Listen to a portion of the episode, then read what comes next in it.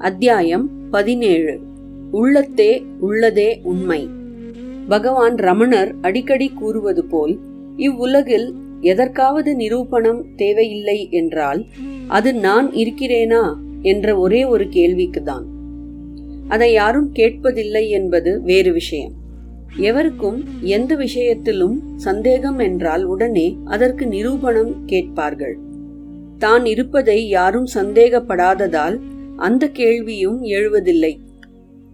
கேள்வி எழாதது மட்டுமல்ல அப்படி யாராவது கேட்டாலும் அவர்களை இது என்ன பைத்தியக்காரன் போல கேட்கிறானே? என்று கூட சந்தேகமாக பார்ப்பார்கள். அதாவது தான் இருப்பதில் யாருக்கும் எள்ளளவு கூட சந்தேகம் கிடையாது. ஆனாலும் நான் யார்? என்ற கேள்வி நல்ல மனநிலையில் இருப்பவர்கள் எவர் கேட்டாலும் அது அவர் தம் வாழ்வின் அர்த்தங்களையும் நோக்கங்களையும் புரிந்து கொள்ள உதவும். அப்படி ஒருவன் கேள்வி கேட்பது அவனது மனமும் புத்தியும் இயங்கும் சாதாரண மனநிலையில்தான். அதற்கு பதிலும் அந்த நிலையிலேயே வருவதை விட அதனினும் சூட்சமமான அனுபவ நிலையில் வருவது விசேஷமானதுதான். அது ஏன் என்பதைத்தான் இக்கட்டுரையில் பார்க்க போகிறோம். நான் யார்? என்ற கேள்வியை கேட்கும் முன் நாம் என்ன நிலையில் இருந்து கொண்டு கேட்கிறோம் என்று பார்க்க வேண்டும். நம் தினசரி அனுபவங்களை மட்டும் கருத்தில் கொண்டு வேறு எந்த விதமான யூகங்களும் இல்லாது நம் நிலையை அலசி பார்ப்போம். நாம் உலகில் உள்ள எதையுமே நமது ஐம்புலன்களின் உதவியால் தான் அறிகிறோம் அதன்பின் நமது ஆறாவது அறிவையும் கொண்டு அவைகளை அலசி பார்த்து சில பல எண்ணங்களையும் உணர்வுகளையும் வளர்த்து கொள்கிறோம். அவைகளை மனதளவிலும் நிறுத்திக் கொள்கிறோம். இப்படியாக செய்து உலகில் உள்ள அனைத்து விஷயங்களிலும் ஈடுபடுகிறோம். இந்த கட்டுரையை படிக்கும் போதும் அவை அனைத்தும் நடந்து கொண்டிருக்கிறதல்லவா? அப்படி இல்லை என்றால் மனது ஒரு பக்கமும் பார்வை ஒரு பக்கமும் இருக்கிறது என்றுதானே அர்த்தம்? அப்படி மனது குவிந்திருந்தாலும் சிதறி இருந்தாலும் அது நம் விழிப்பு நிலையில்தான் நடந்து கொண்டிருக்கிறது. இது நமக்கு உணர்த்துவது என்ன? நாம் விழித்திருக்கும் போதும் நினைவிருக்கும் போதும் உலகத்தை காண்கிறோம். உலகத்தில் உள்ளவைகளுடன் விதவிதமான அனுபவங்கள் அடைகிறோம். அப்படியாக நமது வாழ்க்கை அனுபவங்கள் ஒரு தொடர் நிகழ்ச்சியாக வந்து கொண்டிருக்கின்றன. இதில் கூர்ந்து கவனிக்க வேண்டியது என்னவென்றால் என் உலகத்தில் நீங்கள் உண்டு மற்றவைகள் உண்டு.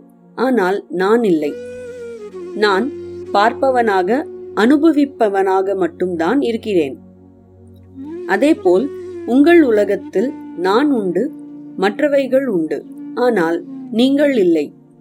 அதாவது ஒவ்வொருவரும் தம் தம் உலகத்தை சிருஷ்டித்துக் கொள்கின்றனர். காணும் தன்னை விட்டு உலகம் என்று தனியாக எதுவும் கிடையாது. தனது எண்ணங்களுக்கும் ஆசை அபிலாஷைகளுக்கும் ஏற்ப ஒவ்வொருவரும் உலகத்தில் நடந்து கொள்கின்றனர். பொதுவாக மற்றவர்களும் அப்படியே நடக்க வேண்டும் என்றும் எதிர்பார்க்கின்றனர். முடியாத போது மற்றவர்களிடம் அனுசரித்து போகின்றனர். ஆக இவை அனைத்தும் சம்பந்தப்பட்டவர்கள் விழித்து கொண்டிருக்கும் போது நடக்கின்றது என்பதை தவிர இதில் வேறு ஏதும் ஒற்றுமை கிடையாது. நம் விழிப்பு நிலை ஜாகிரத். தவிர வேறு நிலைகளும் நம் அனுபவத்தில் உண்டு. அவை என்ன? விழிப்பு நிலையிலேயே நம்மால் எப்போதும் இருக்க முடிகிறது என்றால் நம் அனுபவங்கள் அனைத்தையும் உண்மை என்று கொள்ளலாம். அப்படி இல்லையே நம்மால் ஒரு நாளோ இரண்டு நாளோ விழித்திருக்க முடியும் என்று வைத்துக் கொள்வோம். அப்புறம் கண்ணயர்ந்து தூங்க போய்விடுவோம் அல்லவா? அப்போது நமக்கு எங்கே உலகம் தெரிகிறது? ஏன் நம்மை பற்றியே அப்போது நமக்கு உணர்வு இல்லையே? தூக்க நிலையிலிருந்து விழுத்த பின் தன்னை உணர்கிறோம். அப்புறம்தானே உலகத்தையும் உணர்கிறோம். அதாவது தானும் உலகும் ஒன்றாகத்தான் உதிக்கிறது. விழித்திருக்கும் போதுதான் உலகம் தெரிகிறது. ஆனாலும் அந்த நிலையில் நம்மால் தொடர்ந்து இருக்க முடியாது. உலகமே தெரியாத ஆழ்தூக்க நிலைக்கு சுஷுப்தி நாம் தினம் தினம் சென்றால்தான் உலகம் பற்றிய அனுபவங்களை பெற முடிகிறது. அப்படியிருந்தும் நமது விழிப்பு நிலை அனுபவங்களுக்கே நாம் மிகுந்த முக்கியம் கொடுக்கிறோம். இதிலிருந்து புரிந்து கொள்ள வேண்டிய முக்கியமான அம்சம் என்னவென்றால் நாம் ஒவ்வொருவரும் நமது தனித்தனி உலகத்தை சிருஷ்டித்துக் கொள்கிறோம். அது மட்டுமன்றி அவ்வுலகம் எப்போதும் உள்ளதாகவும் நினைத்துக் கொள்கிறோம். உண்மை என்றால் அது எப்போதும் உள்ளதாக இருக்க வேண்டும் அல்லவா? இப்போது உள்ளது அப்புறம் இல்லாதது என்ற தன்மை கொண்ட உலகத்தையும் அதன் அனுபவங்களையும் உண்மை என்று எப்படி கொள்ள முடியும்? சிலர் இல்லையே நீ தூங்கும்போது உலகம் இருக்கிறதே என்று சொல்வார்கள். உண்மையில் அது தூங்கும் எனக்கு இல்லை. வேறு யார் விழித்து கொண்டு இருக்கிறார்களோ அவர்களுக்கு தான் இருக்கிறது. ஆனாலும் தூக்கத்தில் நாம் இல்லாது போய்விட்டோமோ என்று கேட்டால் இல்லை என்றுதான் சொல்வோம். ஏனென்றால் நமக்கு தூக்கத்திலும் ஒரு அனுபவம் இருப்பதால்தான் விழித்ததும் நன்கு தூங்கினோம் என்று சொல்கிறோம். அப்போது நம்மை நாம் உணர்வதில்லை உலகம் இருப்பதையும் அறிவதில்லை. ஆனாலும் ஆழ்ந்த தூக்கத்தில் அனுபவம் உண்டு என்றால் நாம் இருக்கிறோம் என்றுதானே அர்த்தம்? அது மட்டுமல்ல அப்படி நன்கு தூங்கிய பின் நமக்கு ஒரு ஆனந்தமயமான உணர்ச்சி வருவதல்லவா? அந்த உணர்ச்சியை நாம் விழித்திருக்கும் போதும் அனுபவிக்க முடியும் என்றால் நன்றாக இருக்கும் அல்லவா? இதை நாம் இவ்விரண்டு நிலைகளுக்கும் இடைப்பட்ட கனவு நிலை ஸ்வப்னம் மூலம் மேலும் அறிந்து கொள்ளலாம். விழிப்பு ஆழ்நிலை தூக்கம் தவிர மூன்றாவதாக நமக்கு கனவு நிலையும் ஒரு அனுபவமே. ஆனால் அப்போது நடப்பதை நாம் மட்டுமே அறிவோம். இது மற்ற இரு நிலைகளின் கதம்பம் என்று கூட சொல்லலாம். விழிப்பு நிலை போன்ற அனுபவங்களும் இங்கு உண்டு. தூக்க நிலை போன்று அதன் இறுதியில் ஒன்றும் நிலையாத தன்மையும் இங்கு உண்டு. கனவு நிலை அனுபவங்களின் உண்மைத்தன்மைதான் என்ன? கனவு முடிந்ததும் ஏதும் இல்லை என்றாலும் கனவு காணும் போது அது முடியும் வரை அவை அனைத்துமே உண்மை என்றுதான் உணர்வோம். அங்கும் உணர்வதற்கு ஒருவன் இருக்கிறான். ஆனாலும் கனவு முடிந்த பின் விழிப்பு நிலையில்தான் அதன் விவரங்களை கூற முடியும். அனுபவம் ஒரு நிலையிலும் அதை பற்றிய விளக்கம் வேறு நிலையிலும் என்பதுதான் கனவிற்கும் தூக்கத்திற்கும் உள்ள ஒற்றுமை. விழிப்பு நிலையில் நாம் இருப்பது போலவே கனவு நிலையில் நம்மை போன்று ஒருவரையும் உலகம் ஒன்றையும் உருவகப்படுத்தி நாம் கனவை அனுபவிக்கிறோம். கனவு காணும் போது அது நாம் உருவகப்படுத்தியதுதான் என்பதை நாம் விழிக்கும் வரை உணர முடியாது.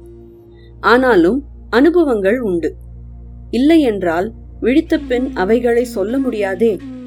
ஆக இவைகள் அனைத்திலிருந்தும் நமக்கு தெரிவது என்ன ஒன்று கனவு நிலையிலும் தூக்க நிலையிலும் அனுபவிப்பவன் என்று ஒருவன் இருக்கிறான் அல்லது ஒன்று இருக்கிறது.